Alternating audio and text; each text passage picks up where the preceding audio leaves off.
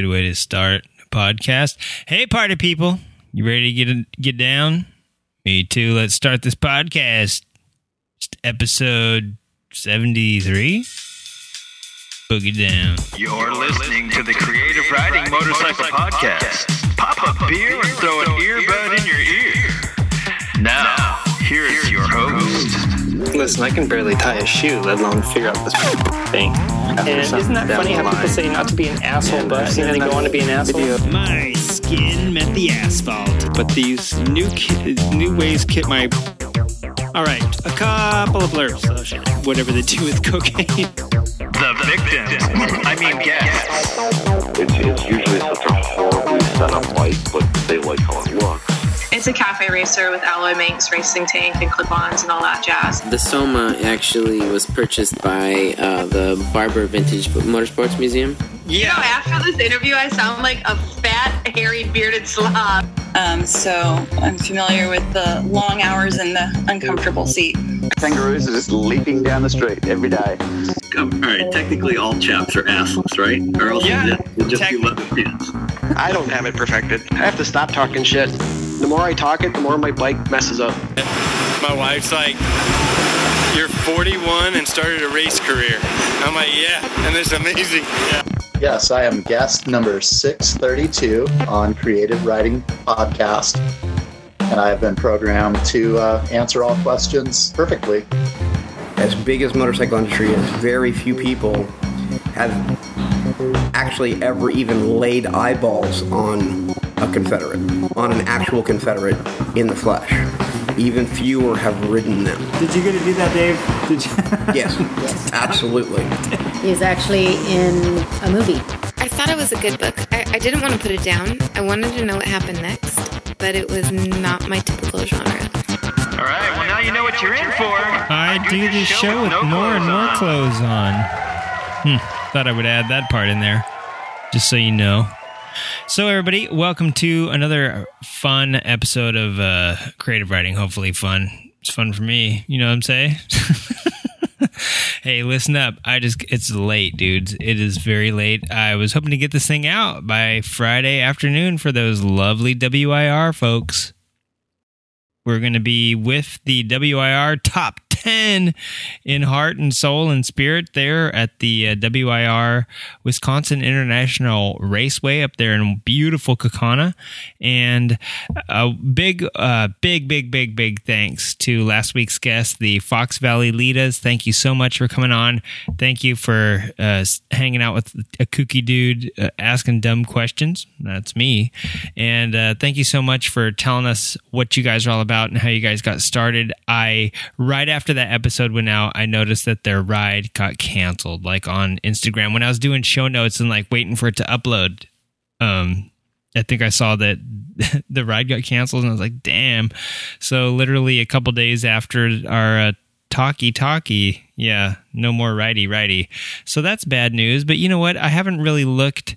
Um, I haven't seen an update. I shouldn't. I should say. I've been looking at their um, pages and stuff recently. I haven't seen an update for a ride, but this weekend is International Female Ride Day 2017. And we'll get to that in a little bit, but hopefully they are riding this weekend. Um, like I said, it's late. I just got back from a little ride myself. Hopefully, I didn't get sewer water sprayed in my face. That's another story. I guess I should tell that before I get into the show. So, as I mentioned, it's a little bit late. I did just go for a ride, uh, going on like 11 o'clock at night now. And the street, they've been doing construction on the street. I don't know what they've been doing, but they're digging these big, uh, gigantic holes down, probably 10 feet down. I'm guessing to the sewers. And there's water and stuff all over the street. So I just hope they didn't pump something up from the sewer out onto the street. And I was riding and I had my visor open because it's nighttime and I was trying out uh, riding with glasses, some, you know, just not using the visor as wind protection. Uh, of course, I have my little wannabe street tracker deal with no front fender on it. And uh, of course, I'm riding through about 50 yards of water. And I knew it was going to squirt up, but dude, it like sprayed up all over the place, all up into my face. So yeah, I hope I don't get like pink eye when I wake up in the morning. lesson learned. Put your fender back on, son. Wow. I think that's like the fastest I've ever told a story. Here's another quick story, folks. Before we get into the show, uh, little updates on, on how the show's going. I really wanted to say thank you for tuning in last week. And, you know, I got some feedback from uh, a trusted friend of the show and uh, field producer, Bry Biffer. I didn't really mean to go off. Last week, I think I spent like 40 minutes going off on uh, some detractors of the show, but I, I, was just riffing. I was just having a little bit of fun playing with it. Um, try actually kind of trying to use that as a way to recognize other podcasts and, and people that we listen to. So maybe I went off the deep end with that. But thank you everyone sincerely for all the reviews we got. Sorry if I ran a little bit t- too long last week on uh, boss blows hogs. I forget blues hogs. I kind of wanted my own bitch Paul, man, like the uh, writers on the norm have, you know. But um, but at any rate, thank you for that. We're gonna go uh, a little few couple updates for me this week. Uh, besides getting out for my ride and getting water splashed in my face, as you heard earlier. You can tell I'm a little bit peppier. I've re-recorded the the show because I don't know what was happening last night, but my uh, sinus, aside from being at like 11 or 12 o'clock at night when I was recording that, you know, I went for a ride pretty late, but also after recording for a little bit, I sounded tired, which is never good. That doesn't pump you guys up when uh, old Teddy Bear is there trying to talk to you in his late night a cool jazz rocking, you know, rock station WXJZ snooze town. You know what I mean? Whatever, whatever I'm doing here. But um, yeah, I just don't feel like the late night radio host show voice was working out for me there. I was pretty damn tired.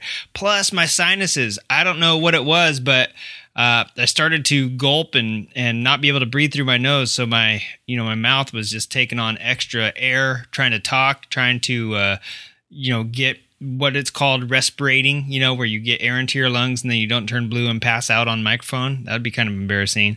But yeah, at any rate, re-recording this bit and uh, important because I wanted to give a few updates before I get into the show. So this week I got some new riding gloves. I've needed new gloves forever and uh, might give a review on those later uh, as soon as I break them in a little bit and wear them a little bit. Right off the bat, I could tell you that they I wasn't 100% sure they were going to fit very snugly because the way the seam seemed like it was going to split my finger in half on one just one glove. Isn't that the way like whenever you get boots or gloves or like even socks or something, doesn't it seem like one's perfect and then one's all jacked up somehow? So got those. They're made by Joe Rocket. Uh, I'll give you the brand and everything once I figure them out and and wear them a couple times out. I just wore them last night. Riding with glasses not recommended. Even I mean these are riding glasses and if they weren't fogging they have like a seal around them so they're supposed to keep the air from making your eyes water, which didn't work. And also they're supposed to maybe not fog up because that seal that keeps the air from making your eyes water also traps the my eyeballs are hot. I got hot eyes people. And so it was making them fog up. So either your eyes are watering or your face is fogging up or you know you can't see. It's like riding through a uh, a dream a cloud. So i don't recommend riding with glasses. The other thing is if you have a full face helmet on, of course, you have a visor on it, right? Well, I had my dark visor on, so I thought I'll throw these clear riding glasses on. Not working out. A, my helmet's tight because I don't like it spinning around 360 on my head when I'm riding in wind. Um, and B, it should be tight because if it's not tight, if you listen to the Motorcycles and Misfits podcast last week, you you'll hear what happens if your helmet's not quite tight. It'll slide down over your face and not protect your head after that initial impact, or even if it's a full face and it pops off. I've seen some horrible YouTube videos, um, probably involved death, where people um, did not you know their helmet i don't know if it wasn't fastened or what but it, it, it, maybe it wasn't tight flew off their head and did not look uh, like it did any protecting because it was about 100 yards down the road while their bloody head was on the ground. So my helmet's tight. and when you wear gla- try to squeeze some glasses in, not only do the little arms on them smash into the side of your head. Now I probably have indentations on the side of my head where where these glasses would totally just snap in, as it were. But not only that, but when your helmet vibrates or jiggles even just a little bit, oh, the glasses vibrate and jiggle, and it just makes it's hard to see through them at that point. So I don't know. All I'm saying is, you know how it is to look when somebody can't hold a camera still. Their videos are terrible. So why would you want to ride like that? That's my opinion on riding glasses. they suck. Uh, also, I got a new piece of kit. I got a new little uh, bit of recording equipment. So I'm anxious, so anxious to test this thing out. Um, but first, I got to read the instruction manual. As with every great piece of gear, you should know how to work it before you just go out there and try to uh, pop a wheelie with it, as it were. So I hope you took the MSF course before you jumped on your motorcycle and read the owner's manual. That is the only way to know how much air pressure you're supposed to put in your tires. And uh, I don't know if you're one of these people that pours three quarts of oil into your motorcycle when it takes like a quart and a half. So uh, there's always that. So yeah, I'm gonna read the read the manual on this thing, get it dialed in, figure out how to work it. That ought to be good and great to go.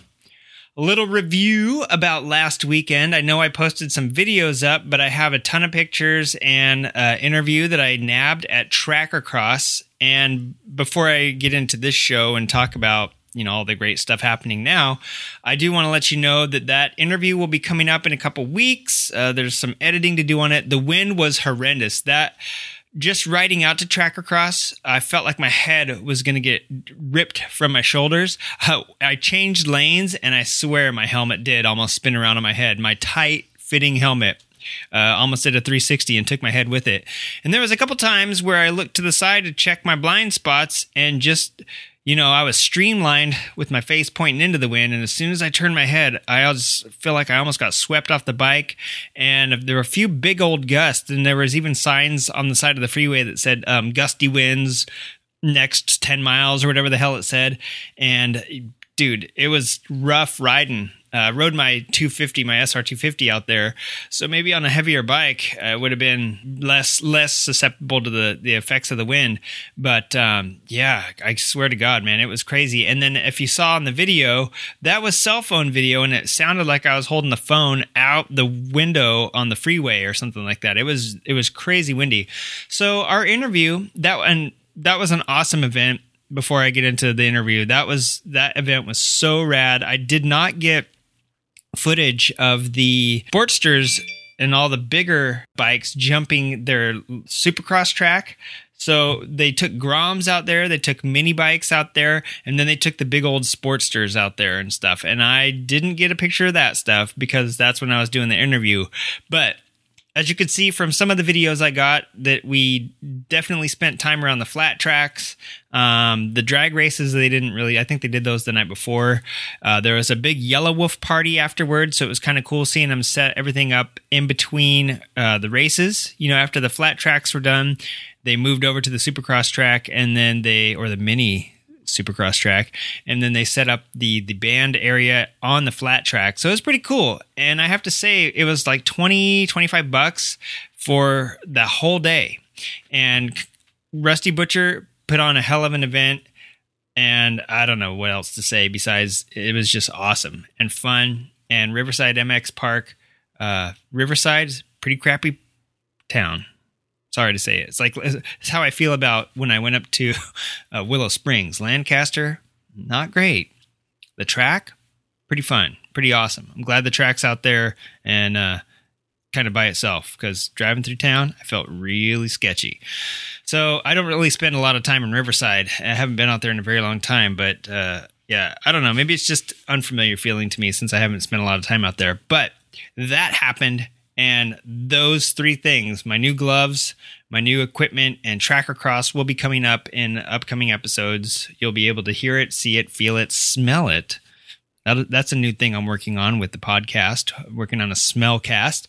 And um, so, yeah, there's my writing over the past week in a nutshell. I hope you've been doing some quality writing.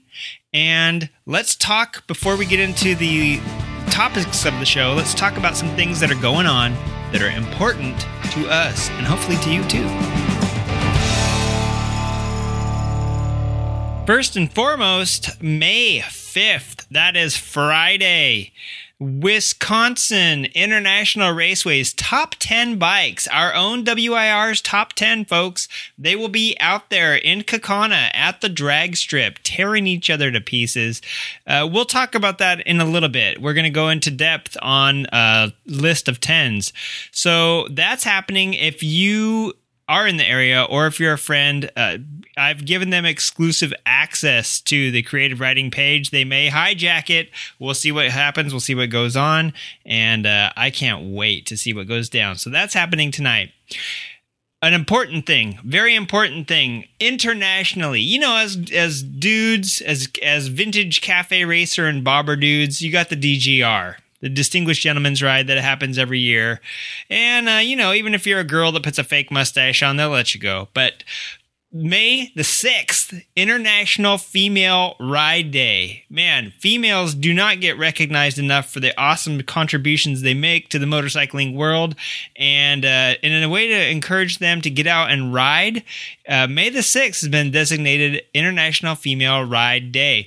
If you go to motoress.com, motoress.com, M O T O R E S S.com, you can get all the details about International Female Ride Day. If you go on Facebook, which is like the new internet, you can go ahead and see all the postings. We have included some on our site. We have included uh, places like the Gold Coast of Australia. We've tried to cover uh, the four corners of the United States. I know that like every major city is going to have one. Uh, so if you're in Wisconsin, the Milwaukee Litas are having one. Uh, the Fox Valley Litas may be part of that. Um, they may be linking up there, so I don't know what's happening with the Fox Valleys, but go check that out on uh, on the Wisconsin uh, Milwaukee page. If you are in Cali, of course, like everybody up and down the coast is having one within like every hundred miles or so. It's almost like those marches that the uh, the female International Female March Day that was uh, a while back. I think we covered that on the show, didn't we? And if you uh, check it out, yeah, up and down the coast, all sorts of great stuff happening in New Jersey. The International Female Ride Day rally, I believe, starts in New Jersey on the 5th and goes to the 7th. So they're making it a weekend long celebration. And that is just going to be awesome from what it looks like. It makes me wish that I was a female sometimes so that I could have people gawk at me and pay me less. No.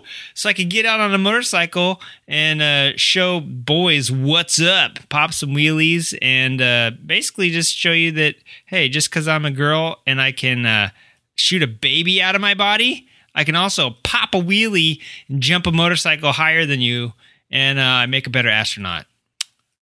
Fact. Fact. Oh, so International Female Ride Day, May 6th. That is going down all over the world, ladies. Get out there, be proud, be loud, brap them bikes, rev them motors. Don't pop a wheelie, because um, if you're on like a, a cruiser, no, I'm not going to go down that rabbit hole. Do whatever you want. I'm not your boss. You're my boss. Also going on on the 6th of May is uh, Pasadena Motorcycle Club, one of the oldest motorcycle clubs, I believe, in California, maybe the nation. Who knows? Who knows? If you are you a motorcycle historian, maybe you do know. Anyways, the Pasadena Motorcycle Club is having a two-day, 500 mile ride from Chino out uh, to Escondido. Now that's like a uh, less than an hour on the freeway. Is that about an hour? Uh, maybe about an hour on the freeway. But guess what?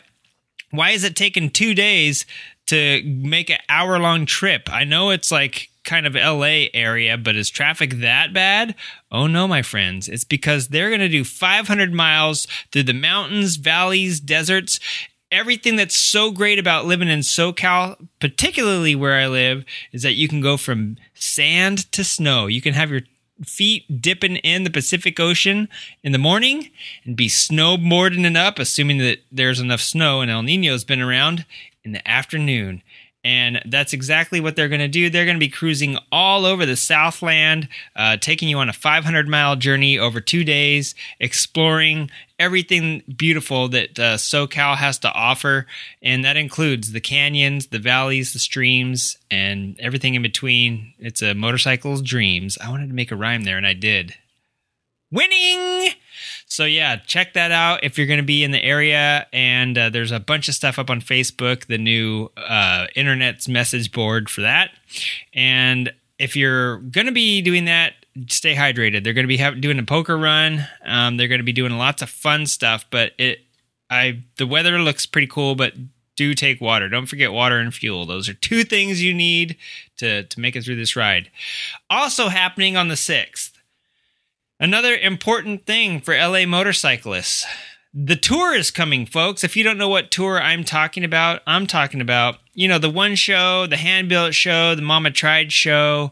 Uh, I can't think of another hipstery sort of show that recently just happened. Uh, but all the bikes that were making the rounds at all these shows. I, you know, I kind of had the FOMO thing where I was like, man, I didn't go to that show, and oh, I didn't go to that show, and uh, well, it doesn't matter. All the bikes that were at those shows are coming to me now. That's because the Outliers Guild motorcycle show is going to be happening at the Container Yard in LA this weekend, uh, Saturday specifically, from noon to 9. I believe all the most popular bikes from Pipeburn and Bike EXIF and all those other crazy places where you go to look at bike porn are going to be at this show. So Lo and behold, I didn't need to travel to Oregon or anywhere else. I just needed to wait for them to come to Los Angeles. Now, it makes sense for stuff to hit this this part of town. We've got builders here. We've got guys like Roland Sands here. We've got guys like Scott Jones from Noise Cycles. We've got Chris Richardson from LA Speed Shop. We've got I, I, I mean, I'm missing more than I'm naming. We got Shinya Kimura right down the road from me.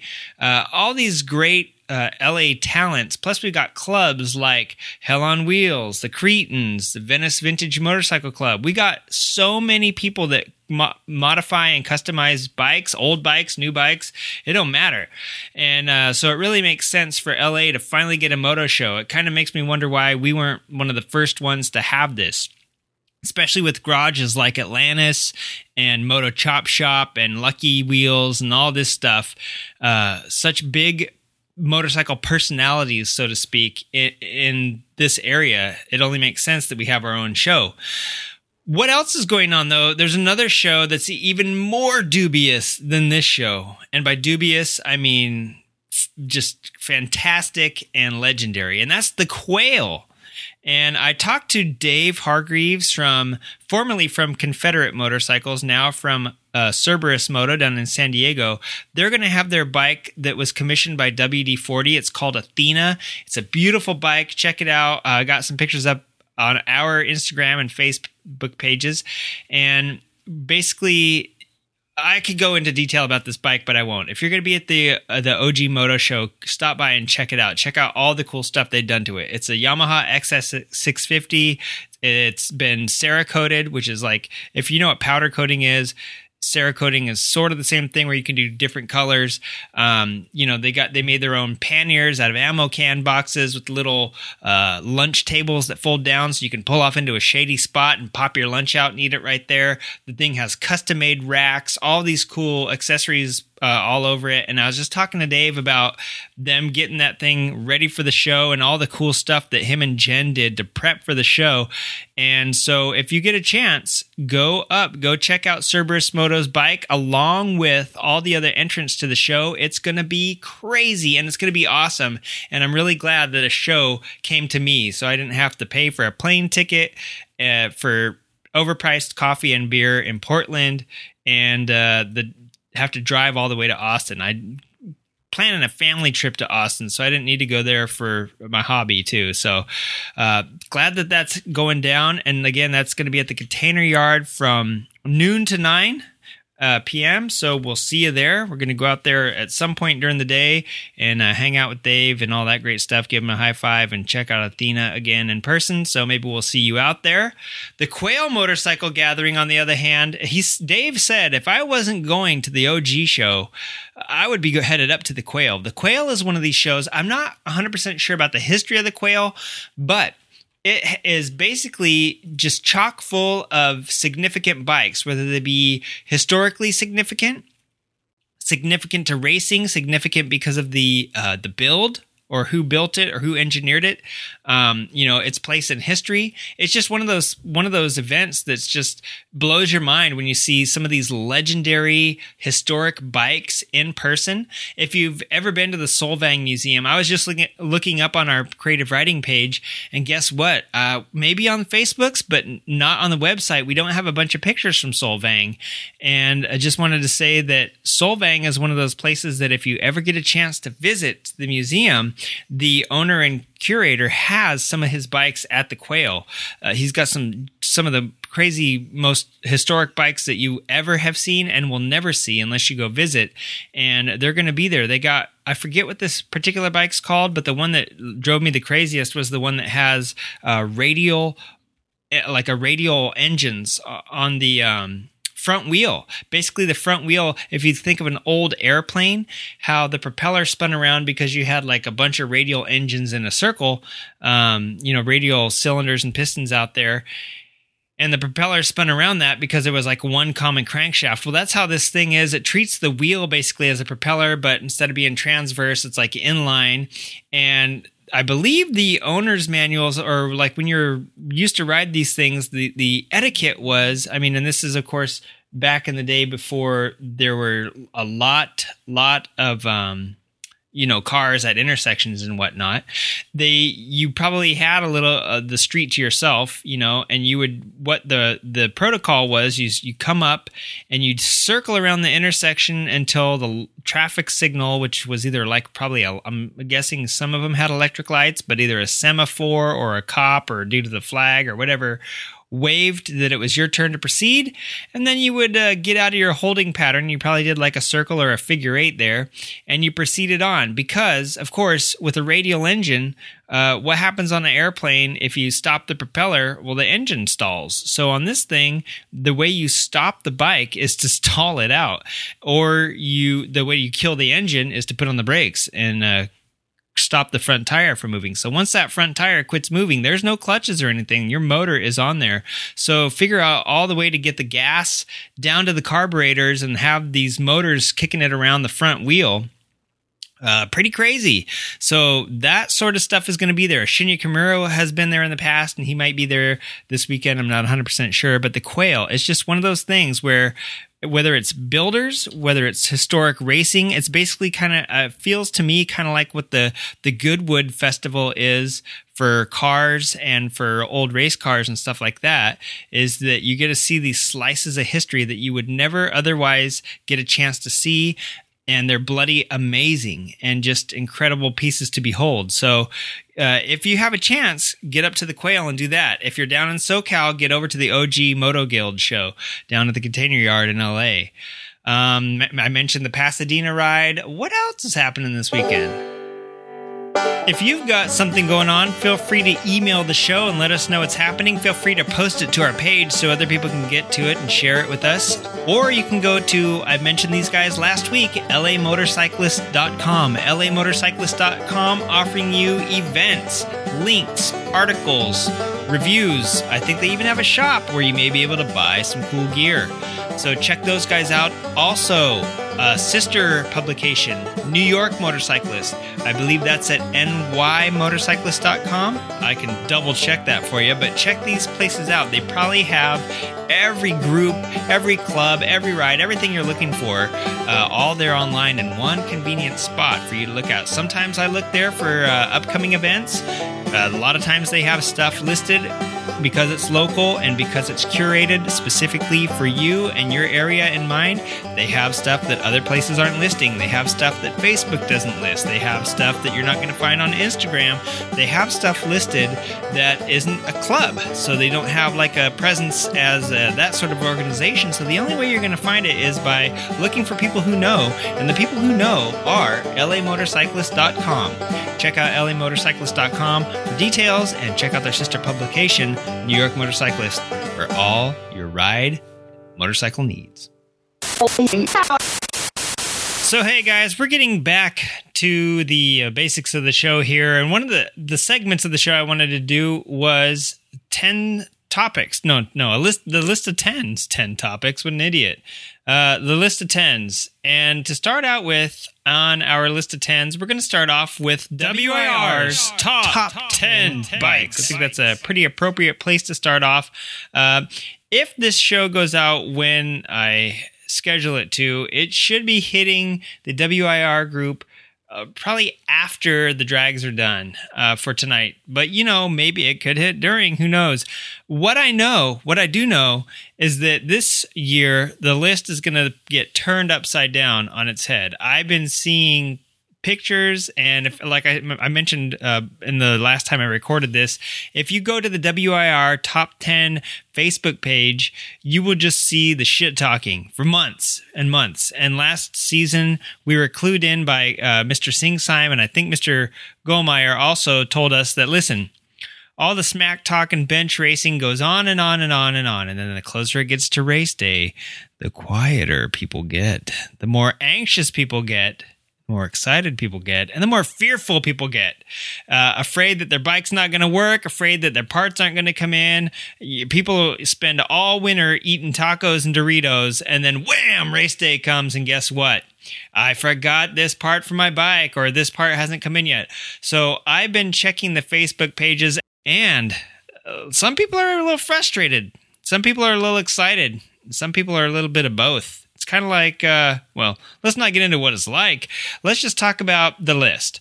Uh, basically, we're going to do a rundown.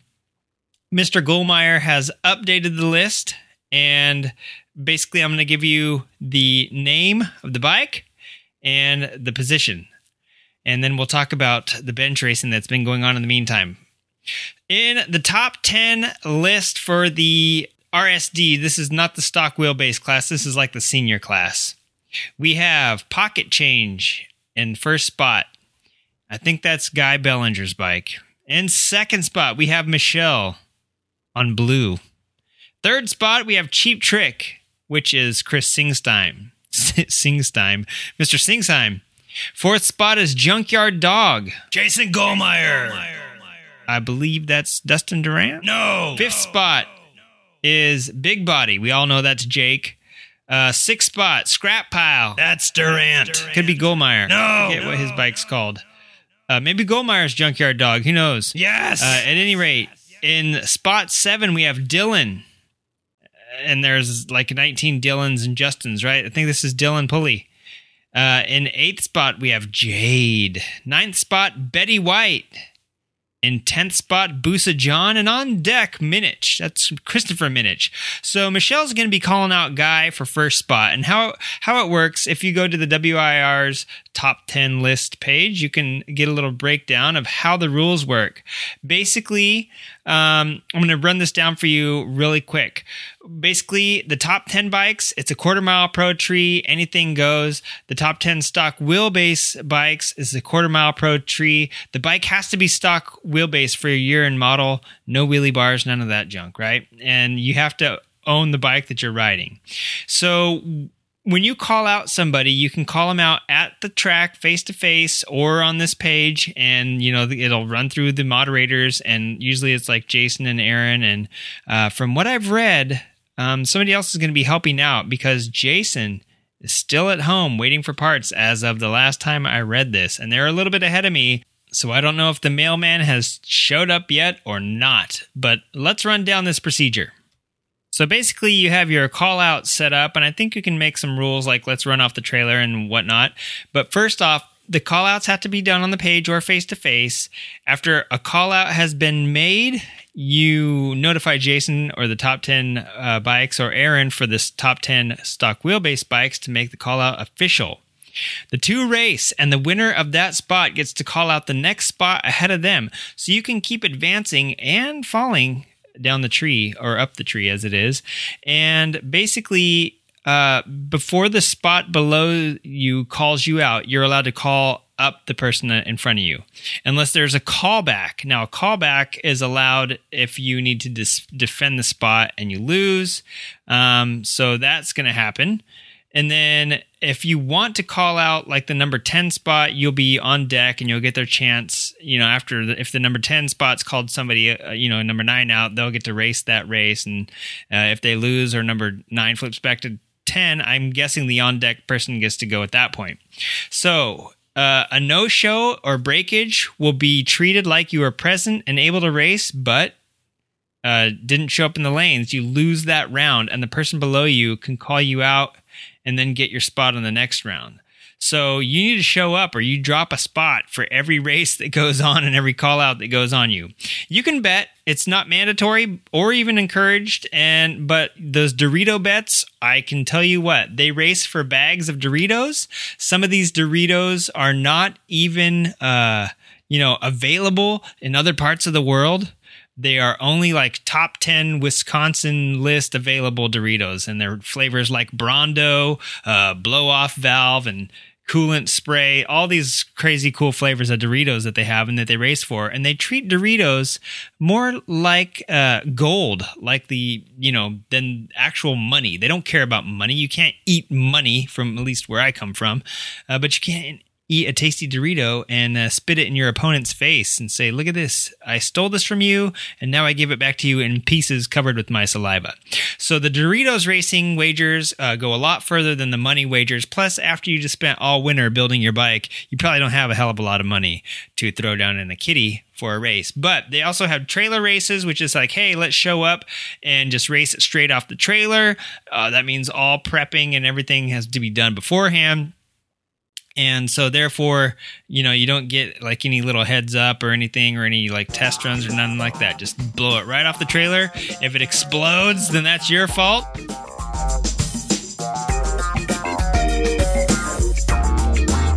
before we go on to the next segment, yeah, I know that was a crazy one we just ended. However, I do want to tell you about somebody that we know and love, and that is dailybikers.com. How many times have we mentioned Daily Bikers and Dan over at Daily Bikers?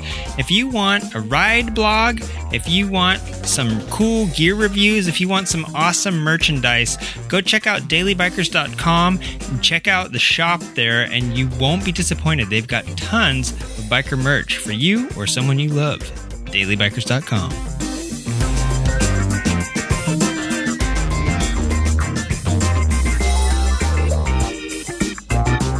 All right, everybody, it's time to get into the next 10 things that we love. And this next list of 10 things is going to be 10 motorcycles that I find beautiful.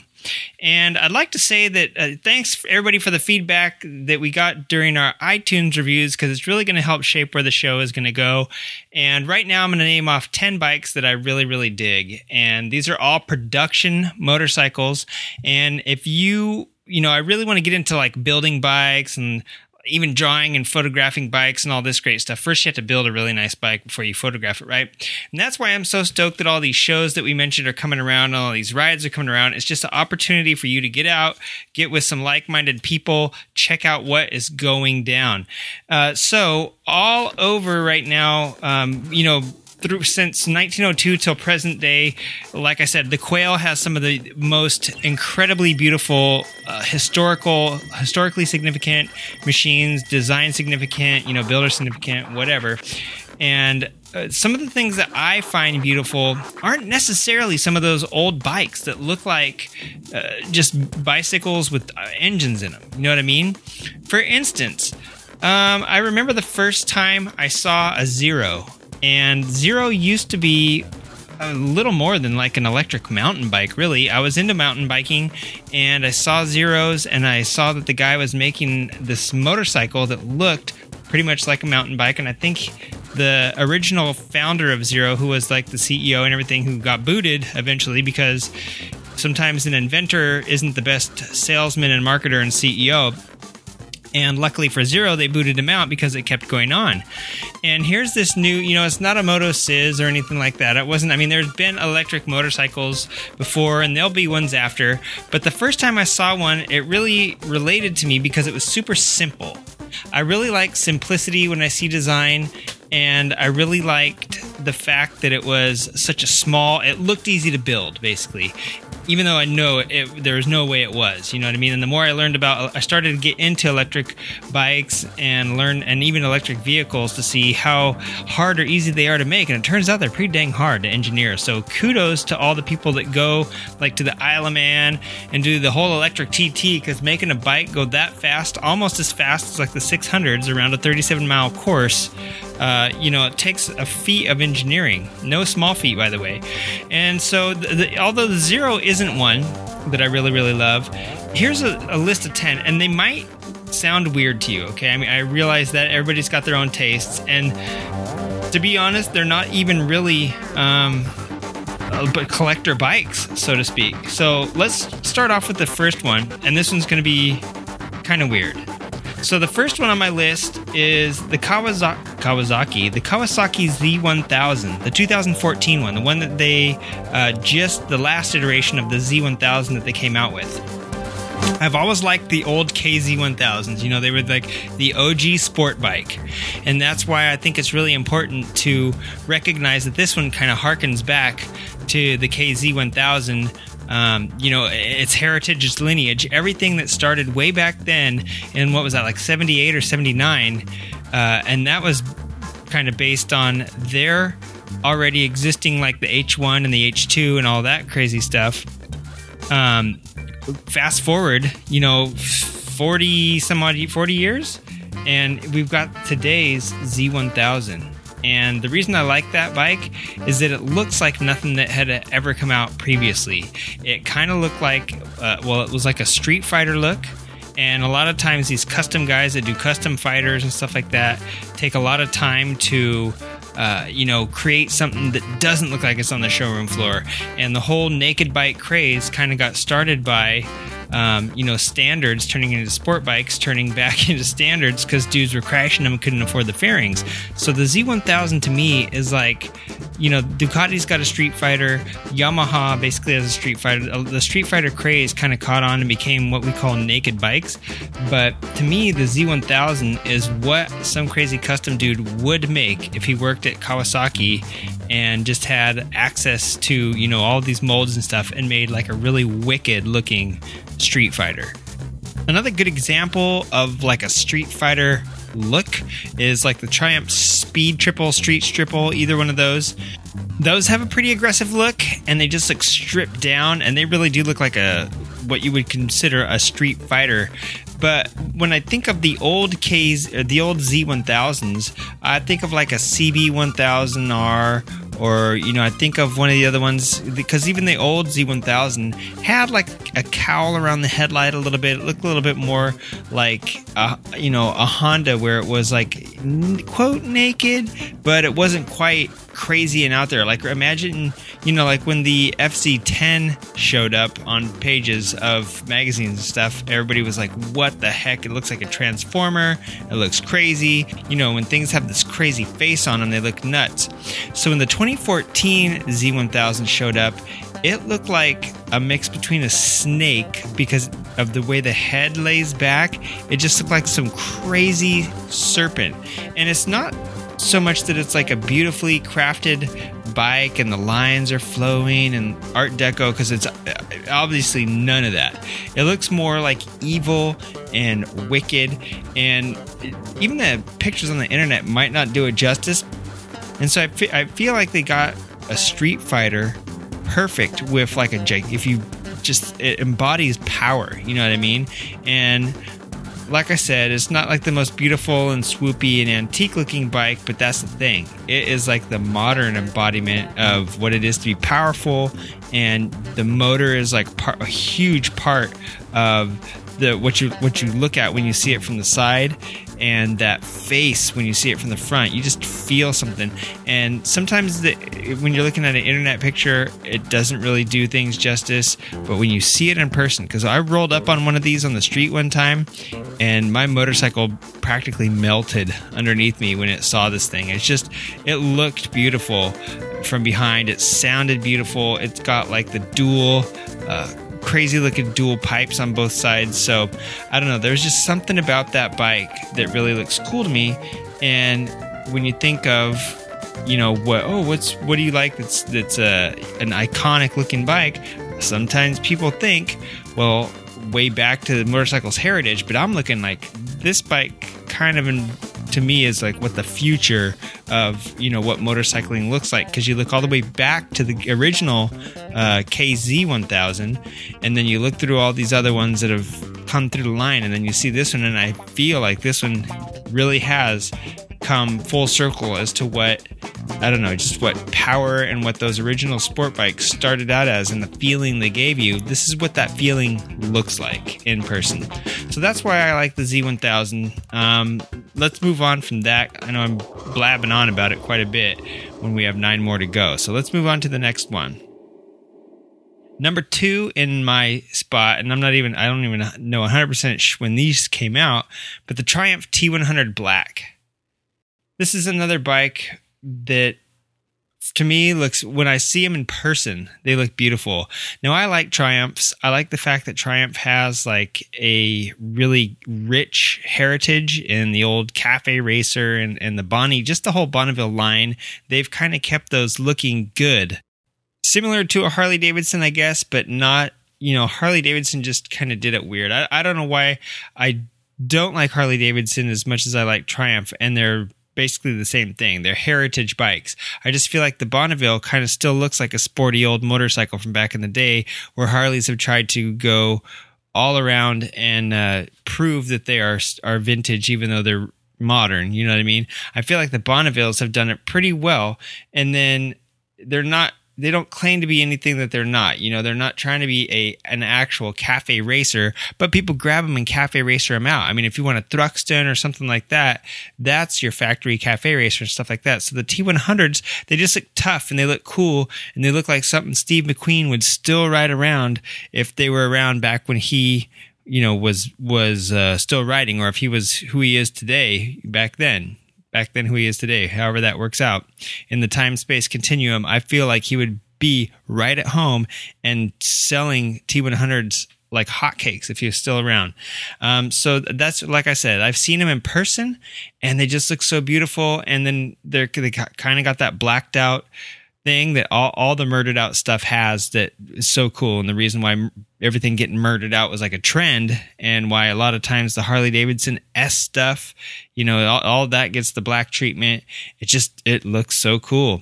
So the t100 black is no exception. Triumphs look pretty cool as they are. And it's hard sometimes to tell. I rolled up on one a few years ago um, on my bike and i asked the guy i think it was an 09 and i asked the guy what year it was uh, thinking it was, you know, like 80s or 70s. And he said, oh, it's a 09. So, I mean, doing a great job of looking the, the business.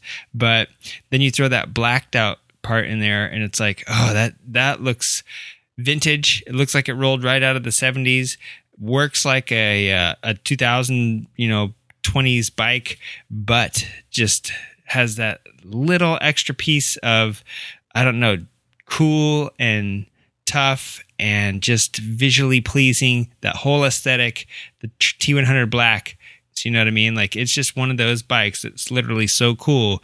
You ride it out the showroom floor and it looks like you spent thousands of bucks blacking it out and turning it into your perfect ride. So that's why the T100 Black is my number two bike. The number three bike on my list.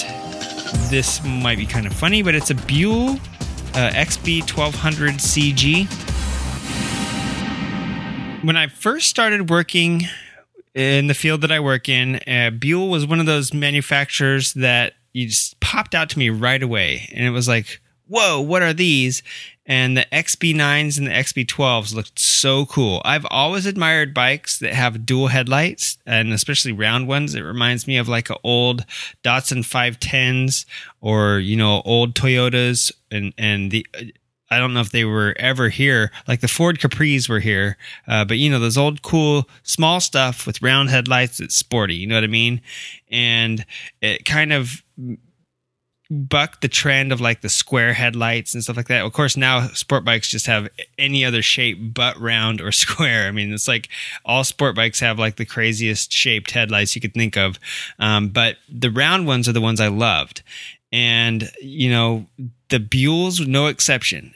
That and when I found out that the fuel was in the frame and the oil tank was in the swing arm, I just started thinking, holy cow, who is this guy that designed all this stuff? You know what I mean? And before that, I wasn't into, I was into doing whatever. I wasn't into like the history of stuff and even how stuff was put together. You know, I liked wrenching on stuff, but it didn't, you know, wasn't about all the design and stuff until I actually started working with motorcycles and looking at the stuff like this that blew me away. And the ZTL brakes, I mean, everything looks so unique about these that it was just nuts to me how cool Buells were. Another thing that Buells had that was pretty unique and I haven't seen on any sport bike since was the uh, windscreens course, they came colored. A lot of right around this time period, a lot of the GXX, GSXRs and stuff had windscreens that were like solid colors, and so you didn't ever look through them. So that was kind of interesting. But the Buells were all translucent, and they were came in colors like blues and oranges and yellows and all these crazy rad colors. That that's where the bike got its color. It's basically its color from, and the airbox cover also since the fuel was in the frame looked like the fuel tank. You know what I mean? So that blew me away. And the fact that some of those uh, airbox covers came in the same translucent co- colors as the windscreen. That meant you could basically look down and watch your throttle bodies actuate as you gave it gas. And then back on the tail, where the uh, tail light came out, and this is one of the first ones too, where I noticed that the extension had the uh, license plate lamp and the turn signals on it rather than having a big tail light sticking off of it back there. You know, I really don't like a lot of the 80, some of the 80s and 90s and even I guess 2000s bikes where the tail lights were integrated into the back bodywork and then, you know, the the uh what I forget what bike it is. I think it's a it might be one of the Hondas or one of the Suzuki's where the tail light and the turn signals are all integrated into the back part of the butt. And so you got like the tail light and then these two bubbles on the side where the, the uh, turn signals are. I thought that was so ugly. So when I see these Buells and what nowadays everybody tries to build custom bikes like where the, the tail just ends, you know what I mean? And there is no fender. The fender was down on the swing arm, it was basically just like a splash guard, right? And then you just have this extension sticking out. Well, then like the SV650 had that stuff. Uh, there was other stuff that came along later that had tails just like that, and you get get, get an eliminator and get a little tail tidy. And Buells are coming off the line like this, but that translucent windscreen uh, airbox cover, and right there there was like a little I don't know if you if you could have carried stuff on it or not, but there was like this little translucent piece back there by the tail lights and stuff that all matched and that was like the color of your bike because other than that it was just the color of the frame you know? And it had the like i said before the oil in the swing arm and all the stuff and I just thought, dude, that's so cool. You can look down while you're revving your bike, look through that translucent airbox cover and see the butterflies moving while you're, you know, giving it throttle. is such a rad, such a rad design. And then all the uh, XBs had little uh, add-ons to it, like the uh, XB12 uh, something something L, the XB1200 I forget what the hell the middle numbers are. I haven't looked at a Buell info in so long that I've pardon me, I forget, you know, what they look like, but they always had like a L or an S or a CG, and the CG was the stood for center of gravity, and that was the one Buell that had, uh, you know, the the exhaust stuck up under there and that didn't stick off the side like a can, you know, and, and Buell was one of the ones that made this style of exhaust popular because their exhaust came down and ended right there underneath the bike. They didn't necessarily stick off the side, which is how every single bike, like if you look like a C, at a CB, uh, like the F4i or the the RC51s or even the CBRs and the GSXRs all had these pipes sticking way off the side, shooting out. If they didn't come out under seat, they came out on the side, and they were an integral part of how people designed the bike to look. They looked, you know, they had these cans sticking off there. Uh, heaven forbid, like the the B King, the Suzuki B King, just had these gigantic jet transformer looking exhausts out the back uh, and that's you know shows you right there. People used to design the exhausts to be part of the look of the bike, but what Buell did was hide it, and he hid it in this little thing right underneath the engine of the bike and the belly pan and it just shot out the side. No extra space, no extra room, kept the bike compact from side to side, increasing the lean angle, but also lowered the center of gravity. And that's why the XB uh, 1200 CG uh, stood for center of gravity. And it's, it's because that bike had everything right there, all low. It, it actually, the way it was designed, if I remember correctly, was that it had everything centrally located there as, and moved in as far as it could compared to the other Buells. Even, even the X, XB9 and XB12s that existed with most of the same stuff. This one had a shorter wheelbase, I think, had the uh, everything underslung right there, um, and of course, you know, the fuel in the frame and the oil in the uh, swing arm was supposed to keep all that weight in. Uh, as close to the engine as it could get rather than having it flop around up at the top there. Uh, one thing is, you know, a lot of people either loved or hated the Buells because of the brakes sucked, I guess, um, if you were going racing. But if you're not going racing, it's kind of like having radial or axial mounted brakes. You're never going to feel it unless you're pushing that bike to the edge 100% of the time, fighting for laps, lap times at, you know, over 150, 160, 180 miles an hour. So a lot of the complaints I feel like were unwarranted. You know, the fuel sloshing over. I feel like those are the type of stuff that if you were a track day rider, sure, you could co- complain about that and uh, Buell made the CG to kind of remedy some of those complaints. So that one, just from a design standpoint, just from a you know the way it looked, the way all bikes nowadays, you look at the new FZ09 that just came out that was reintroduced, and it doesn't have like even a tail. It has like the tail light and everything down there on the swing arm. For Pete's sake, there's like nothing up there on the butt. You know, uh, it just ends and that's was started kind of by Buell. The ZTL, I know it never took off, but that's something that Buell started that is unique to Buell's.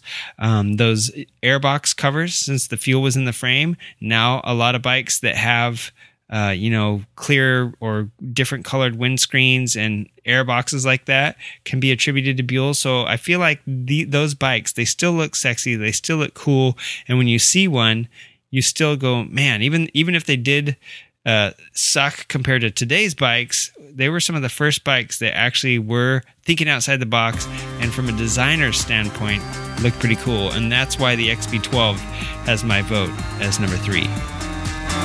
The fourth bike on my list is the Parilla 175 little race bike. Now, uh, this bike might be seem kind of weird. This is an old bike. Oh god, let me think. Of, let me figure out what year these were from. Okay, I just did like a internet search, and I can't pinpoint these because these are one of those bikes that's weird. Um, you know, there used to be just a ton of motorcycle manufacturers up until things started to collapse around the seventies. You know, the EPA started happening, and uh, across Europe, even it wasn't just in the states, but uh, all these other tariffs and everything started to happen where bikes were regulated. Uh, you know, and companies were coming and going. Uh, it, has been that way since motorcycling started, basically, but it was no different. But in the in the mid, like I'm going to say, 1950s to 1970s, so many companies changed hands and came and went. That was like the golden era for motorcycles to come and then go. Um, and uh, the Parilla 175 is a bike that is weird. I think they shared. I'm, I'm not 100 percent sure if Mondial and Parilla were the same company, but just this is just weird. Like I have no idea of the history of it, but I had a little Parilla in my garage at one time. Uh, I had basically a buddy of mine and uh, another friend of ours who you know who's been on the show from the 59 uh, Classic Cafe, uh, you know, and we all started getting into riding bikes and stuff. I was still wrenching on my autocross car all the time, and uh, yeah, you can bring a, you got some free motorcycles from somebody, bring them over to my house. pardon me, bring them over to my house and let's fool around with them. And it was just this huge pile of uh, little uh, like small displacement bikes, and they were super super cool. We're talking like little uh, 175 Yamaha twins, um, just the coolest coolest gas tanks on these things. And these things had been out in the someone's backyard for like ages. I mean, these are like bikes from the 50s through the 60s, mid mid 50s to mid 60s, and I'm not even sure that might have been when Parilla existed and when their golden era was, but I just remember this little like greyhound or something on the side of the tank and how small these little bikes were. And they're they weren't like bicycles with engines. They were no me by no means that.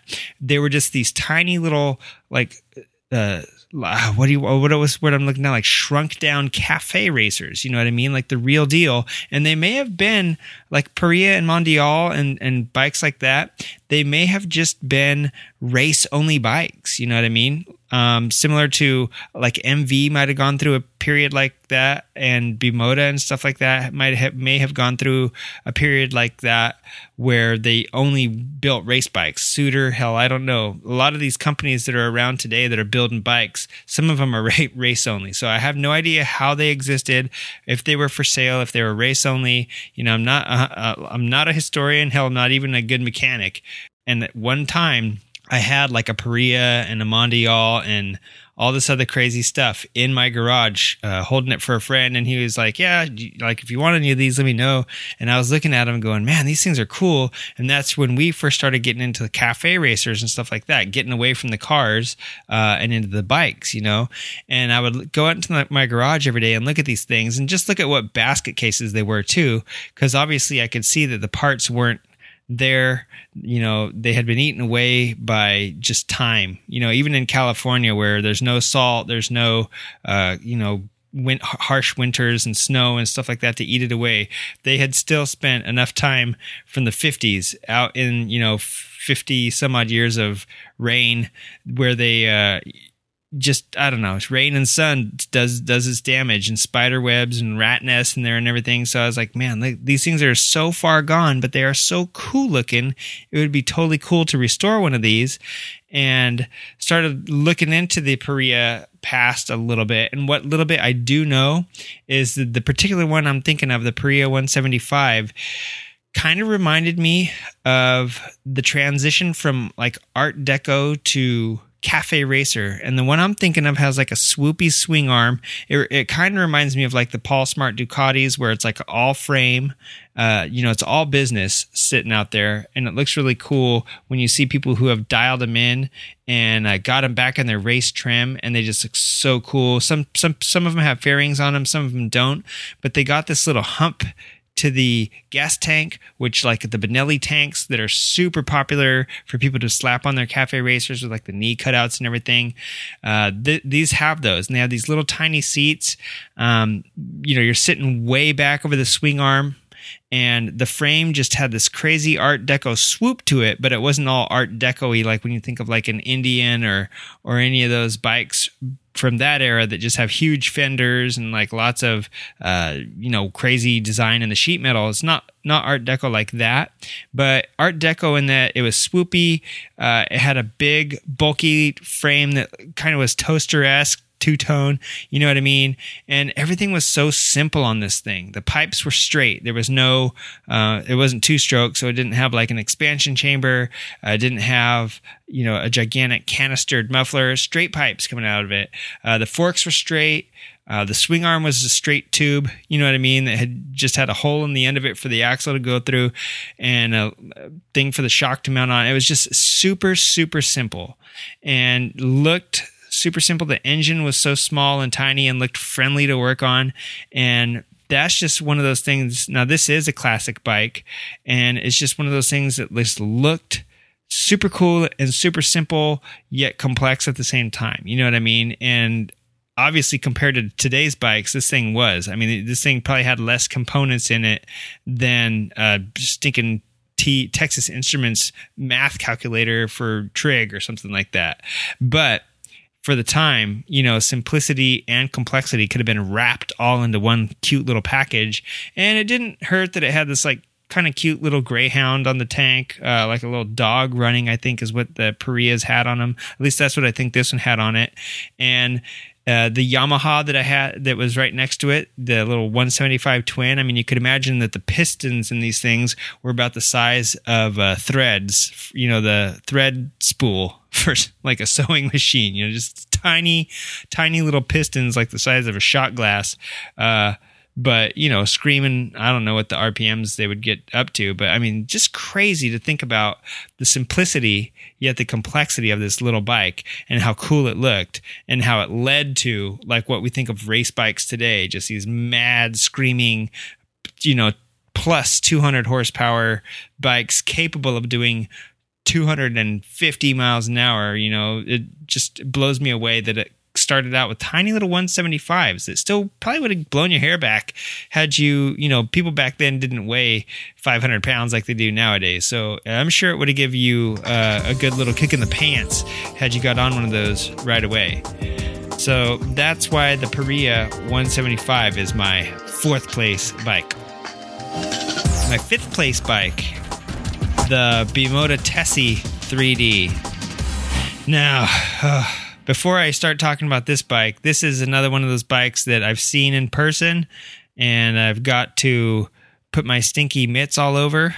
And it was at the Long Beach International Motorcycle Show, one of the very first ones I ever went to. Uh, I think it was 2007 or 2008.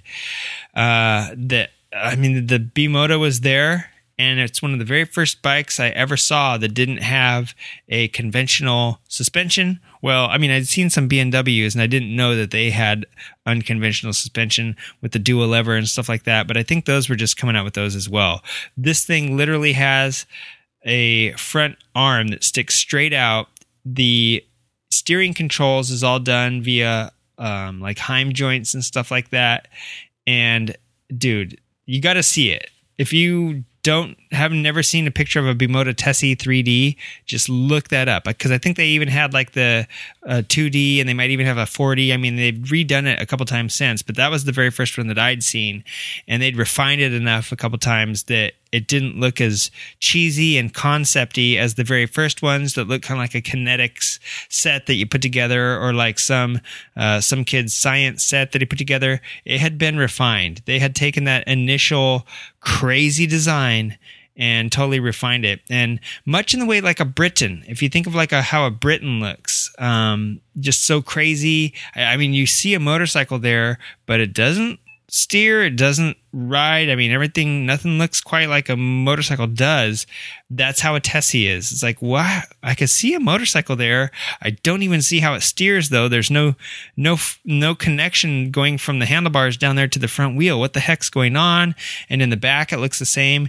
And it kind of looks like an h on its side with two wheels uh, on one of the arm you know on the lower uh crossbars and then you sit on the top part and do the handlebars up there and you're like whoa how does this work? And that's when your brain starts wrapping around this thing and you start to realize what a technological uh, powerhouse this is and whoever designed this must have been up on some crazy hallucinogenic mind-bending drugs coming up with this thing or they're just that crazy that their brain is on literally on fire with with these you know, how can I do this? How can I do this? How can I think out of the box? But it's not so much thinking out of the box and doing stuff unconventionally for the sake of just being different.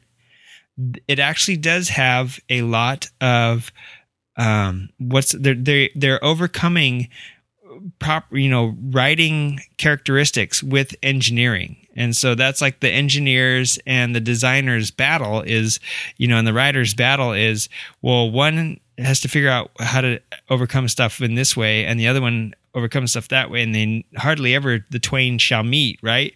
But with the bmw or the bimota tesi i feel like it was like an engineer and a rider's uh, thoughts all came together to make this thing. Because when you look at it you realize that there's no flexion in the front suspension and that's on purpose and there's no brake dive.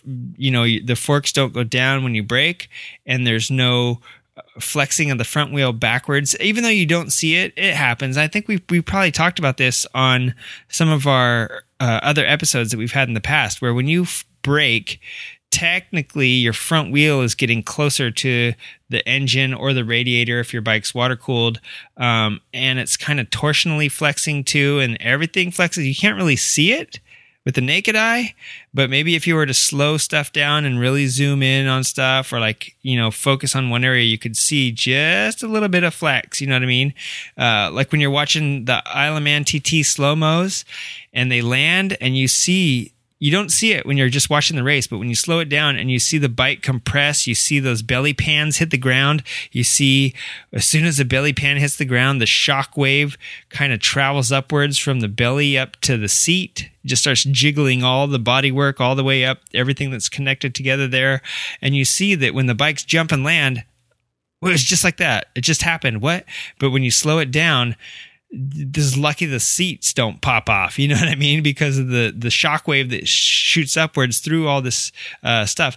So when you slowed, if you were to slow down like Tesi 3D, you wouldn't see any of that because the way it's designed, the the fork, uh, the front wheel will never go closer toward the body.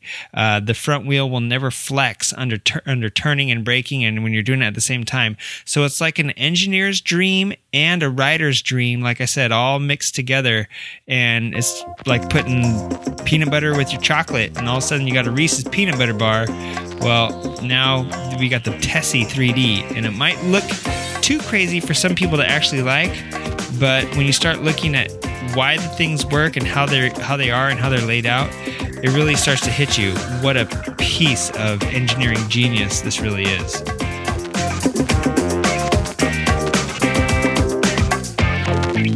The uh, number five bike on my list is going to be a weird one, but it's the Maico MC400.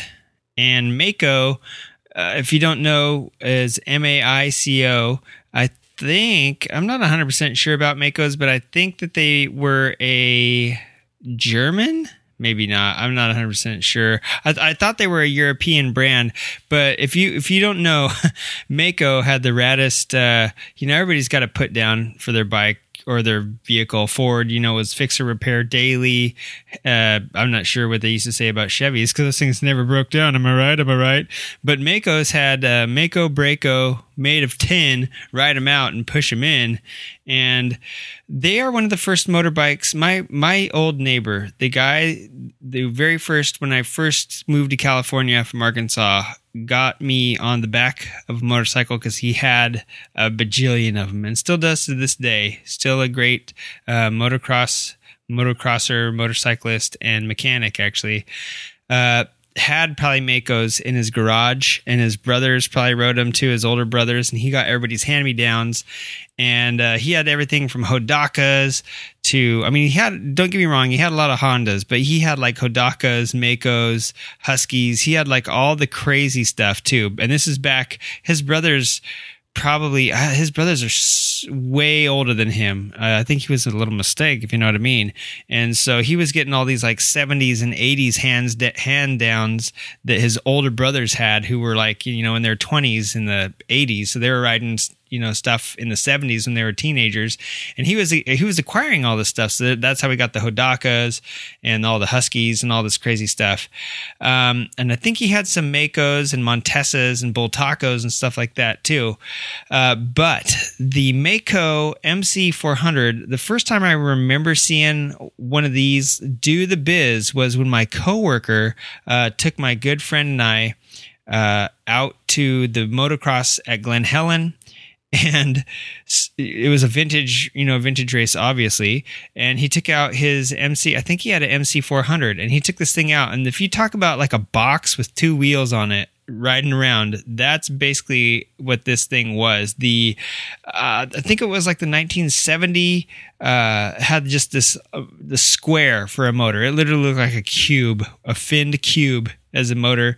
And a lot of these things had the craziest heads, you know, being two strokes and stuff. They were totally finned and being air cooled, of course, just everything finned on them.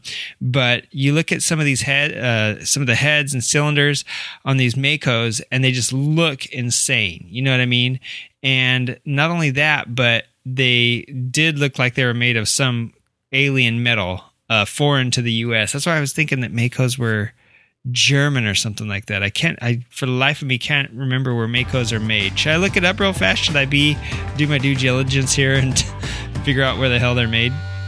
Yeah, made in West Germany, the good Germany, mind you. Yeah, made in West Germany, Maico. And uh, so, yeah, Maico Braco made a tin, write them out, push them in. They were supposedly made from the finest materials. I have no idea what the West Germans were using, but hell, you know, I'm pretty sure it was sturdy stuff, right? And when it broke, it either didn't break or it broke in glorious fashion. But I remember our coworker, uh, my buddy and mine, skying his Maico over the, the jumps at Glen Helen, and my buddy was on like a, I don't know, an older RM 125 or something like that. And uh, this dude on his Mako, this old tank, dude, literally probably made of recycled tanks from World War II, just just flipping this thing, not literally flipping, but flying it through the air, uh, and just how cool this thing was, you know. And they're a box. And when I was a kid, when I first got introduced to motorcycles, it was through my neighbor who I just mentioned that had all that crazy stuff. And um, dirt bikes. That's all he had was dirt bikes. There was a Hodaka. There was a street or like maybe an enduro or something like that. But everything else is dirt bikes. You know what I mean? And we lived in a dirty part of town. Um, you could ride. We used to. I used to ride on the back of his uh, three wheeler, and later when he when he got older, and we were riding dirt bikes uh, on the back of his dirt bikes all over. We didn't ride BMXs till we got a little bit older and we were little kids. He would just cart me around on that thing. And uh, we'd go to our friend's house, take our skateboards, go skateboarding, ride, you know, ride motorcycles down there on the side of the road. Um, you know, it still is a pretty dirty part of town. It's in, it's down in San Diego you used to see people riding dirt bikes on the street and stuff back before the town started growing up and getting crazy and big. And actually, the Cafe Racer podcast, uh, they live down in that part of town right now. I think uh, in San Diego. I'm pretty sure that they are in the part of town that I'm talking about where people used to just kind of ride dirt bikes all over the place back in the 70s and the 80s and when when my coworker was a kid that had this Maico, you know what I mean? And it was so cool to see him. I think he was like in his 40s at the time uh, or late 30s, maybe early 40s at the time, uh, pull this thing out and just ride it around like he was, you know, 17 again. And it was super cool. But Maicos, just because they're just weird. They're not a Kawasaki. They're not a Honda. You know, all these dirt bikes that have stood the test of time, you know, from the 70s. And you think, oh, the 70s, man, like you were either on an Ossa or you were like on a, Honda, you know, and Honda's still around, blah, blah, blah. Well, Maico's was the same way. Of course, they're not around anymore, but they did make some pretty crazy bikes.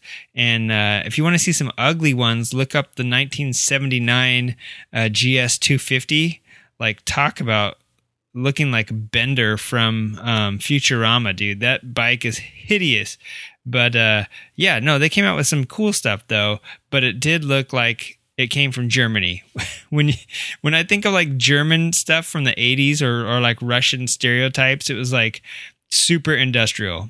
And that's basically what a Maico MC 400 looked like, just a super industrial no style, just a motorbike. Here's your motorbike. Ride it. So that's why I like the the Maico MC400s. For me, they're just like a uh, a visual reminder of like what a motorbike could be if it was just a motorbike and no frills motorbike. so, uh, the number six on my list is uh, number seven actually is the Ducati Monster. Um, I have one written down here the S2R, but it's not the S2R. That I'm thinking of like the Ducati Monster 821 or something like that, right? The Ducati Monster. One of the very first ones I ever saw was the guy who own or who runs or owns uh, San Diego Triumph motorcycles now that used to be trophy motorcycles. He and his wife had matching Monster um, mm, S2Rs. I think. I think they were the S2Rs. These things look like a. If you think of like back to a Paul Smart Ducati, and you think back to just the trellis frame Ducatis, just how cool they are and how rad they are. And that's another reason why I liked Buells, like the uh, original, like the S1 Lightnings and all that stuff. Just the trellis frame look. And it's the same thing. I'm talking about the Parilla, how it looked like a, you know, it was super simple because of, because of its frame. It had a naked frame, you know fast forward through all these trellis frame bikes that look so cool because they're sitting on trellis frames, and the Ducati Monster is sort of like that for me. Of course, we love the Hyper Motard. It's just that's all. Those bikes are so awesome and they sound awesome straight off the showroom floor. Of course, we like the crazy new monsters that they came out with recently, and of course, we like you know they they make news stuff like the Super Leggera and the eight four eight, the nine four nine, you know the 1099, 1098, whatever the Panigales. They make they just they can't do anything without making a bunch of news. But the overlooked bikes are the monsters, in my opinion the Ducati used to have like the sport classics, and I I swear that's what their monsters were. Their monsters look like little cafe racers, and I for the life of me can't remember if they were the S2R or not. But the the the like the 821 is just a stripped down. It doesn't look like a Street Fighter, but it doesn't look like a modern take on a cafe racer. It kind of like does this. That's why I think I like it is because it skirts this line, right? And so it has all that heritage of all the old trellis frame stuff going back like from the 70s to the stuff they're still pumping out now. But this is like a mid 2000s, I think, uh, Ducati Monster. And uh, the eight, the S2R was the 821. I'm not 100% sure if they're still making that right now. You know, they very well could be. And the Monster's 626 or 636 or whatever. I'm not 100% sure if they're still making that. I don't go on Ducati's website every day and look to see what they're putting out. All I do know is that they did make a line of motorcycles that looked pretty sweet, and they kind of kind of all draw their heritage from uh, and they've kept they've retained it and that's why i dig them you know from the 70s until stuff they're still probably going to be pushing out soon but they just don't gain the attention because they're not like a carbon fiber super leggera with some crazy desmo motor and all this crazy stuff right? Desmodromic valves and blah blah blah. They really get overlooked and that's kind of sad because ducati's known for sport bikes and the scrambler and the desert, you know what I mean? Like they've recently been uh, accredited with the hipster revival and people just overlook the monsters so easily but in my opinion they are some super cool ass bikes so i have the s2r written down but i don't necessarily really mean the S2R. Although that bike did look like a cafe racer, had a little cafe racer cowl, had the tank. It looked like a modern uh, spin on what a cafe racer is. But for just any monster, really, if you go peek at a Ducati monster from any year, probably uh, those things. I really like the way they've way they started, the way they looked, and I think that they still retain, no matter which one you're looking at and which year you're looking at, they retain their uh, their look. They retain the credibility. They retain, you know, their they they don't look aged too bad. Is what I guess I'm trying to say. They're not like some '80s boxy sport bike, and they're not like some middle 2000s, you know, crappy. Let's try to redesign here in the middle of the uh, the decade. They just kind of hold it, and that's why they're overlooked. Is because they're not crazy out there and they're also not, hey, look at me, I'm a hip, stylish retro. Hey, look at me, I'm a Dorsoduro. Hey, look at me, I'm a Hypermotard or Diavel or a Power Cruiser or anything else. They're just, they're kind of overshadowed by everything else. They're around, they're stuck right in there, in between everything else throughout the years. And that's why I like the Ducati Monsters. The next bike, the number eight on my list, is the Kawasaki W800. If you are unfamiliar with the W800, uh, it is sort of like the Triumph T100 Black that I mentioned earlier, and maybe that's why I like it.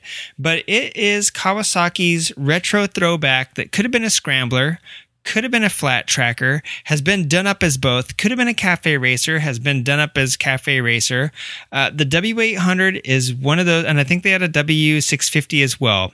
One of those bikes that I don't think ever made it to the United States, stupidly so, and stupidly now, and they could have came out with this thing right when the Ducati Scrambler hit and just made a bajillion uh, dollars. But Kawasaki instead, like we've mentioned in the past, episode 44, we talked about it, and we've talked about it in a couple other episodes since then, the lead time. And lead time means you're trying to time that market, but and it takes five, four or five years to get a bike out. So by the time a trend is hitting, and you're not, you know, that bike, you're not redesigning it to meet Euro 4 compliance. You're not even paying attention to what's going on in the particular marketplace because you're already trying to look five years ahead and see kind of what's working, what you want to work, what you think will sell, and maybe you even have stretch goals of 10 years out. We want to introduce a bike like this, so we need to start planning it now so that in people's minds, it doesn't look so crazy when it comes out in 10 years. We need to introduce this other bike in five years. However, the chips fall, Kawasaki missed the mark with this W800. It's a beautiful bike. Uh, the cafe racer craze came and they didn't bring it to the United States. That was their first mistake.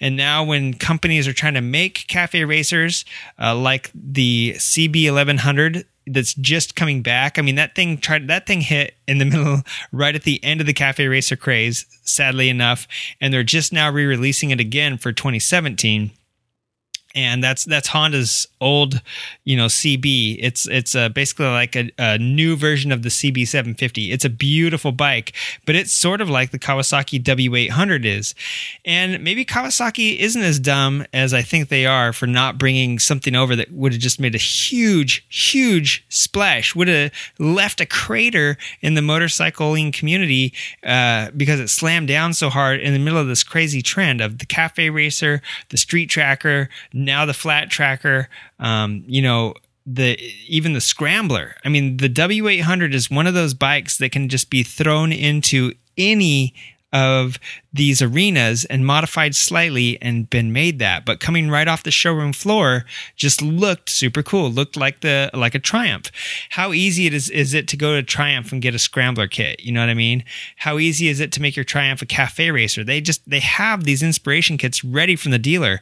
And kawasaki i don't think ever did that with the w800 i don't know because they never came here and i don't know what parts are available here for them uh, were you to import them on the gray market or whatever. So they just, I feel like I've mentioned the W800 before just because I'd seen some street trackers and scramblers done of it right when the scrambler craze started to hit here with when you know Ducati just came in and spanked everybody for a while. Um, we're seeing now some repercussions. I've I've listened to a couple of shows where uh, just this week where they're saying Ducati. Uh, I think it was a two enthusiasts maybe talking about financing. So Blues Hogs number one, you know, they weren't necessarily talking about motorcycles, but it's all related, right? And talking about how Ducati, I think it was the two enthusiasts. Don't give me, don't quote me on that, but I think it was them talking about they marketed a bike toward millennials, they missed it. Uh, could have been Cleveland Moto or Wingman's Garage or any of the ones I listened to, but somebody made that point, and that point is right on. Uh, millennials are, you know, they're fickle because you don't know what the hipster trend is going to be. And motorcyclists that aren't hipsters that latch onto that are such a small percentage of the market. They love everything. So I, I feel like the Scrambler was huge. The Honda Rebel was huge. It was tremendous. But uh, for the press, you know what I mean? Everybody ate that shit up. And so maybe Kawasaki was right in not bringing the W800 over here because those I don't I'm not 100% sure if the uh, Ducati Scrambler is going to be relevant next year. You know, it was made has been made such huge waves for the past couple years, but maybe next year it's not as as relevant. So maybe maybe Kawasaki is smart for not bringing that bike over, but the W800 is one of those bikes that looks timeless, sort of like the Triumph. It lends itself to so many great modifications and it just looks great right off the showroom floor. I think it was a parallel twin, so you get your little Triumph on. Uh, you know what I mean? So sounds really good and looks cool and even you know jumps right into that Triumph. Uh, you know fights with Triumph for that market space even that much more. Um, and looks just super cool, blacked out. So I, I don't know. That's why the Kawasaki W800 comes in on my eighth place spot just because it's that bike that you want. You wanted it to be sold here. We're would have frothed at the mouth to get it, and the fact that we don't have it means that we want it even more. The number nine spot on my list is the VMAX in the current body style. And the reason is is that power cruisers have come and gone. And, you know, we got the Ducati Diavel right now trying to put a high end, uh, you know, fancy, put a tuxedo on the Power Cruiser. I wouldn't really say Harley has any, quote, power cruisers. Harley has good cruisers, but no power cruisers. Um, I would say that who Kawasaki. I I don't think they have a technically a power cruiser. Um, Honda used to have a power cruiser with the uh, the V uh, the V Max, you know, the Honda V Max that they ripped Yamaha off with. The um, Magna. Yeah, so Honda used to have a. I used to ride one of those. How come I can't, can't remember?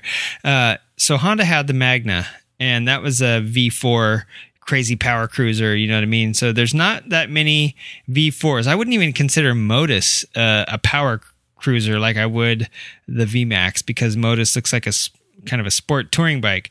But there's not really that many V4s kicking it around, right? And um, or even cool looking V twins, even and the VMAX, dude, that bike is just so cool. And they had the V Boost. Do you remember that crossover valve that the VMAX had? I don't know if they were the very first ones to ever have that or not, but that thing was just radical.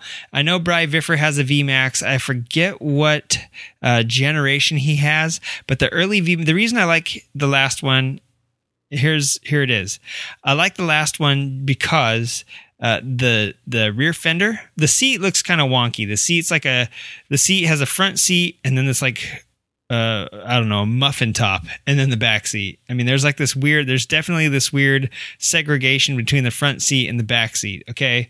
And it does look a little bit funny in, the same way that the V-Rod muscle and uh I forget what other one of the Harleys has like this weird like seat and then it has its own like butt rest for the rider and then the back seat.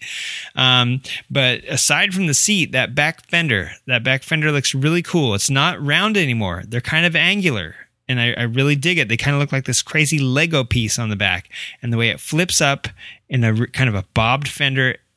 Uh, you know that I, it's not a bobber, but it's bobbed, uh, you know, and, and tipped up like a spoiler almost. Like if you can imagine like an uh, 70, 69 or 70 Camaro, just flipped up the, the deck lid there.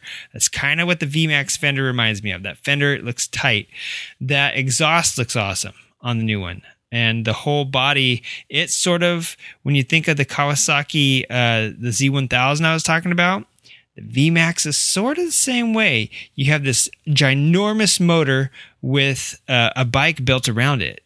And it just looks super cool. The name Max, uh, there was a cartoon, I think, called The Max. I know there was a comic book called Max because my friend who was a, uh, has gone on to be, you know, he was a great visual artist and he was totally into graphic novels and comic books. He used to show me that, the Max. And the Max was this big tough guy that reminded me of a VMAX motorcycle. Um, Max just kind of goes with maximum, you know, maximum overdrive, Mac, Maximo, whatever. It Maximus, Circus Maximus. It just makes you think of these maximum and max to the max, Mad Max, blah blah blah. I could keep saying Sandwich Max. spam max that's the biggest spam in the world no I, I, mean you just throw max on the end of something and it just sounds cool but vmax even sounds cooler and the another reason why I like the newer ones, that front headlight, oh my god, just that the front look of it kind of looks like a Ducati, looks like a KTM, looks like something up there just ready to punch you in the face. The front fender isn't big and enormous. The the wheels look just right. The exhausts flip out, uh, similarly looking to the uh, the Z1000. How I said it had these like crazy cans on the side. Um, the VMAX is the same way. It's got these two boomers, two potato launchers. Hell, you stick a burrito in there a, it'll heat up in no time. Uh, B, the back pressure will probably blow your motor. Uh, and C, they just, it looks awesome. You know, it just fits that bike. Even the side covers, they bulge out a little bit, but they fit the bike. It's got these huge round frame rails coming down. That motor looks tight in there. You know, the motor just looks so cool. And then the air scoops actually work. And that's why I like the, you know, the latest range, the 2017 and uh, when did they redo this? I want to say 2015 is when they I think only the last three years have been the air scoops are real because before that they had these things out on the side and they didn't do anything. It was like the uh, you, you get an old Ford uh, like 1996 to 2003 or five. Hell, maybe even the new ones are the same way. There were little vent scoops down there behind the doors that look like they're cooling ducts to go back to the brakes. You know, like an old uh, road racer Trans Am car. Well, they were really just plastic trim pieces, and if you popped them out, there was sheet metal under there. There was no hole there. It wasn't a real grill. It was a trim piece. It looked like a grill. So the V Maxes used to be like that, but now they actually do help suck air into that beast. Um, like I said, it's got the V boost. I'm not even 100% sure. Um, that just is like a, I, I'm pretty sure that was that EXUP valve that just uh, helped with back pressure and it helped with um, creating just the right amount of uh, exhaust back pressure with exhaust or uh, with intake pressure and all that stuff. So I don't know. It was just the EXUP. I just remember just being like a thing. You know what I mean? The VMAX stomped uh, for the most part. Uh, it's a it's a 1600 cc 102 cubic inch uh, motorcycle that could blow the doors off, you know, basically like the Milwaukee 8, which is a 114 cubic inch. So, uh, just it, it could take i'm not i never saw head to head. I shouldn't be shouldn't be telling you what it could do what it can't do but it's claimed 174 horsepower. I mean that's uh pretty pretty sweet. And i think no I'm just looking at some numbers right here 197 horsepower. Holy cow. So we're talking like crazy numbers out of this thing um, compared to like any V twin that's putting out like 90, anywhere between 70 and uh, 80, 90 horsepower, dude. This thing's putting out 196. It's putting out twice as, and, and sometimes like, you know, more than twice of what uh, some of the V twins are putting out. So yeah, booyah! There you go. 196 horsepower claimed uh, on the. I just was looking at some stats. I thought I might as well check some out while I'm BSing. You know, wow. So 196. Um, yeah, that even is more than what I thought it was. So that's just imagine that between your legs. this is 196 horsepower. Holy crap. 123 foot pounds of torque. And it's only 694 pounds wet. So, you know, you can get a bagger that's uh, 700 pounds with the 114 cubic inch engine, making about 70, 80 horsepower. Or you can get this svelte.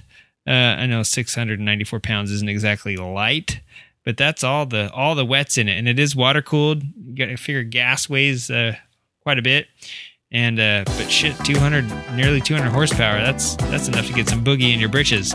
That's why I like the VMAX. And uh, what's next? The last one on my list is the BMW F800R. That seems like a weird bike for you to like, doesn't it? Yeah, yeah, it does. Um, especially coming off all these crazy power cruisers, and I mean, hell, I like the Mako. I guess this BMW ain't that far off the list. The reason I like the BMW F800R, I feel like it is the bike that bridges the K1300R. If you ever saw that thing, man, that thing looked so cool. The front forks was just nuts. Um, it's kind of like it's not as crazy as a Ronin. If you see the front forks on like a Ronin or a Confederate Hellcat or stuff like that, they're you know the the K1300R had sort of forks like that where the, it was a it was a solid fork that moved up and down on like a sheave joint like a dual lever sort of you know the BMWs are, are fancy with their front ends.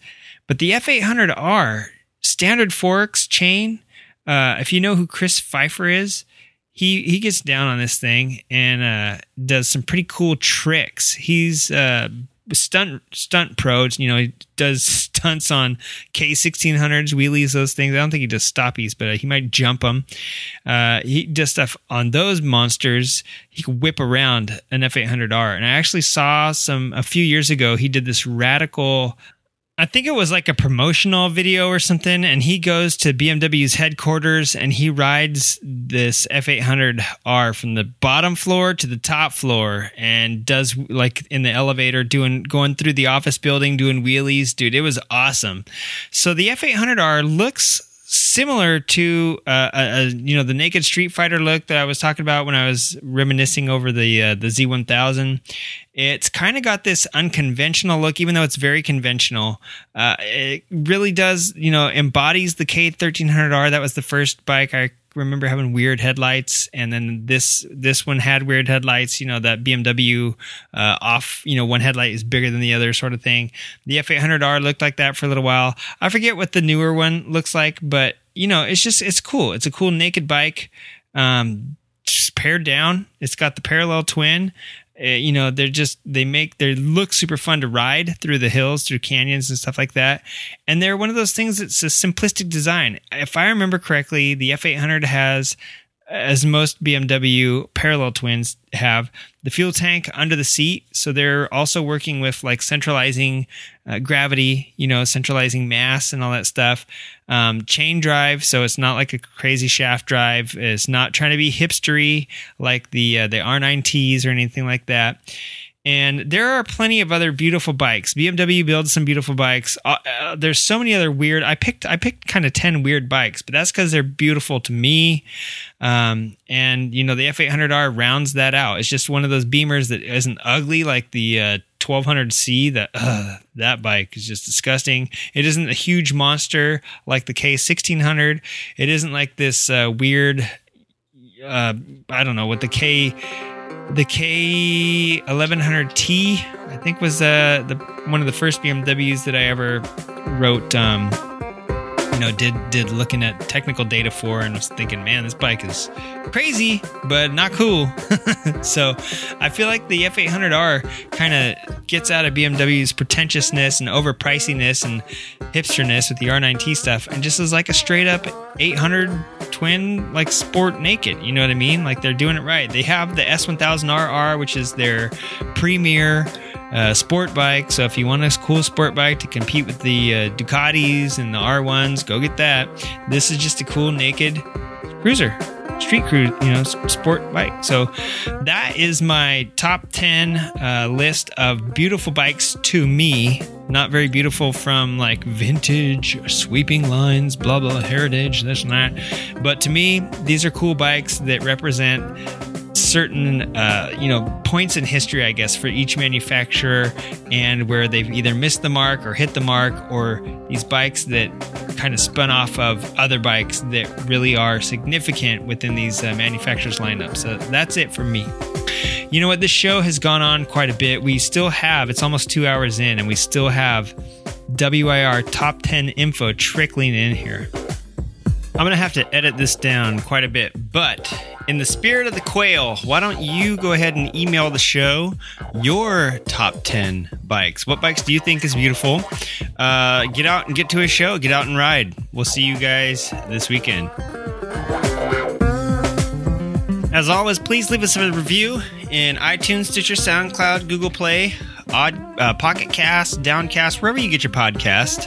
Leave us leave us a little word there. We'll try we'll try to find uh, where it's coming from. See what you say. Thanks, everybody.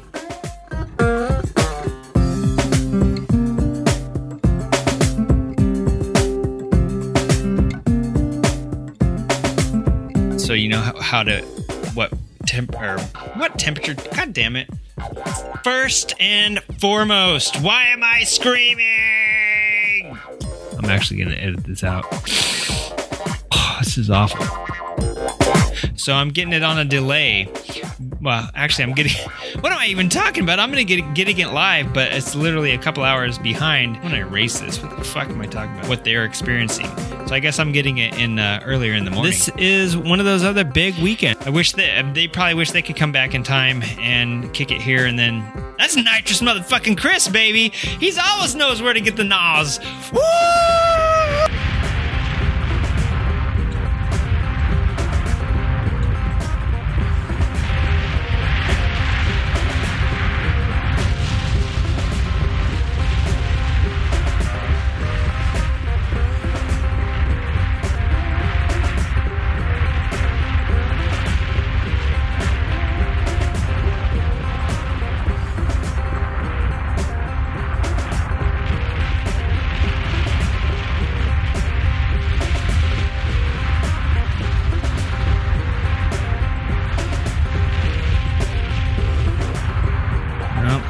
Goes my house.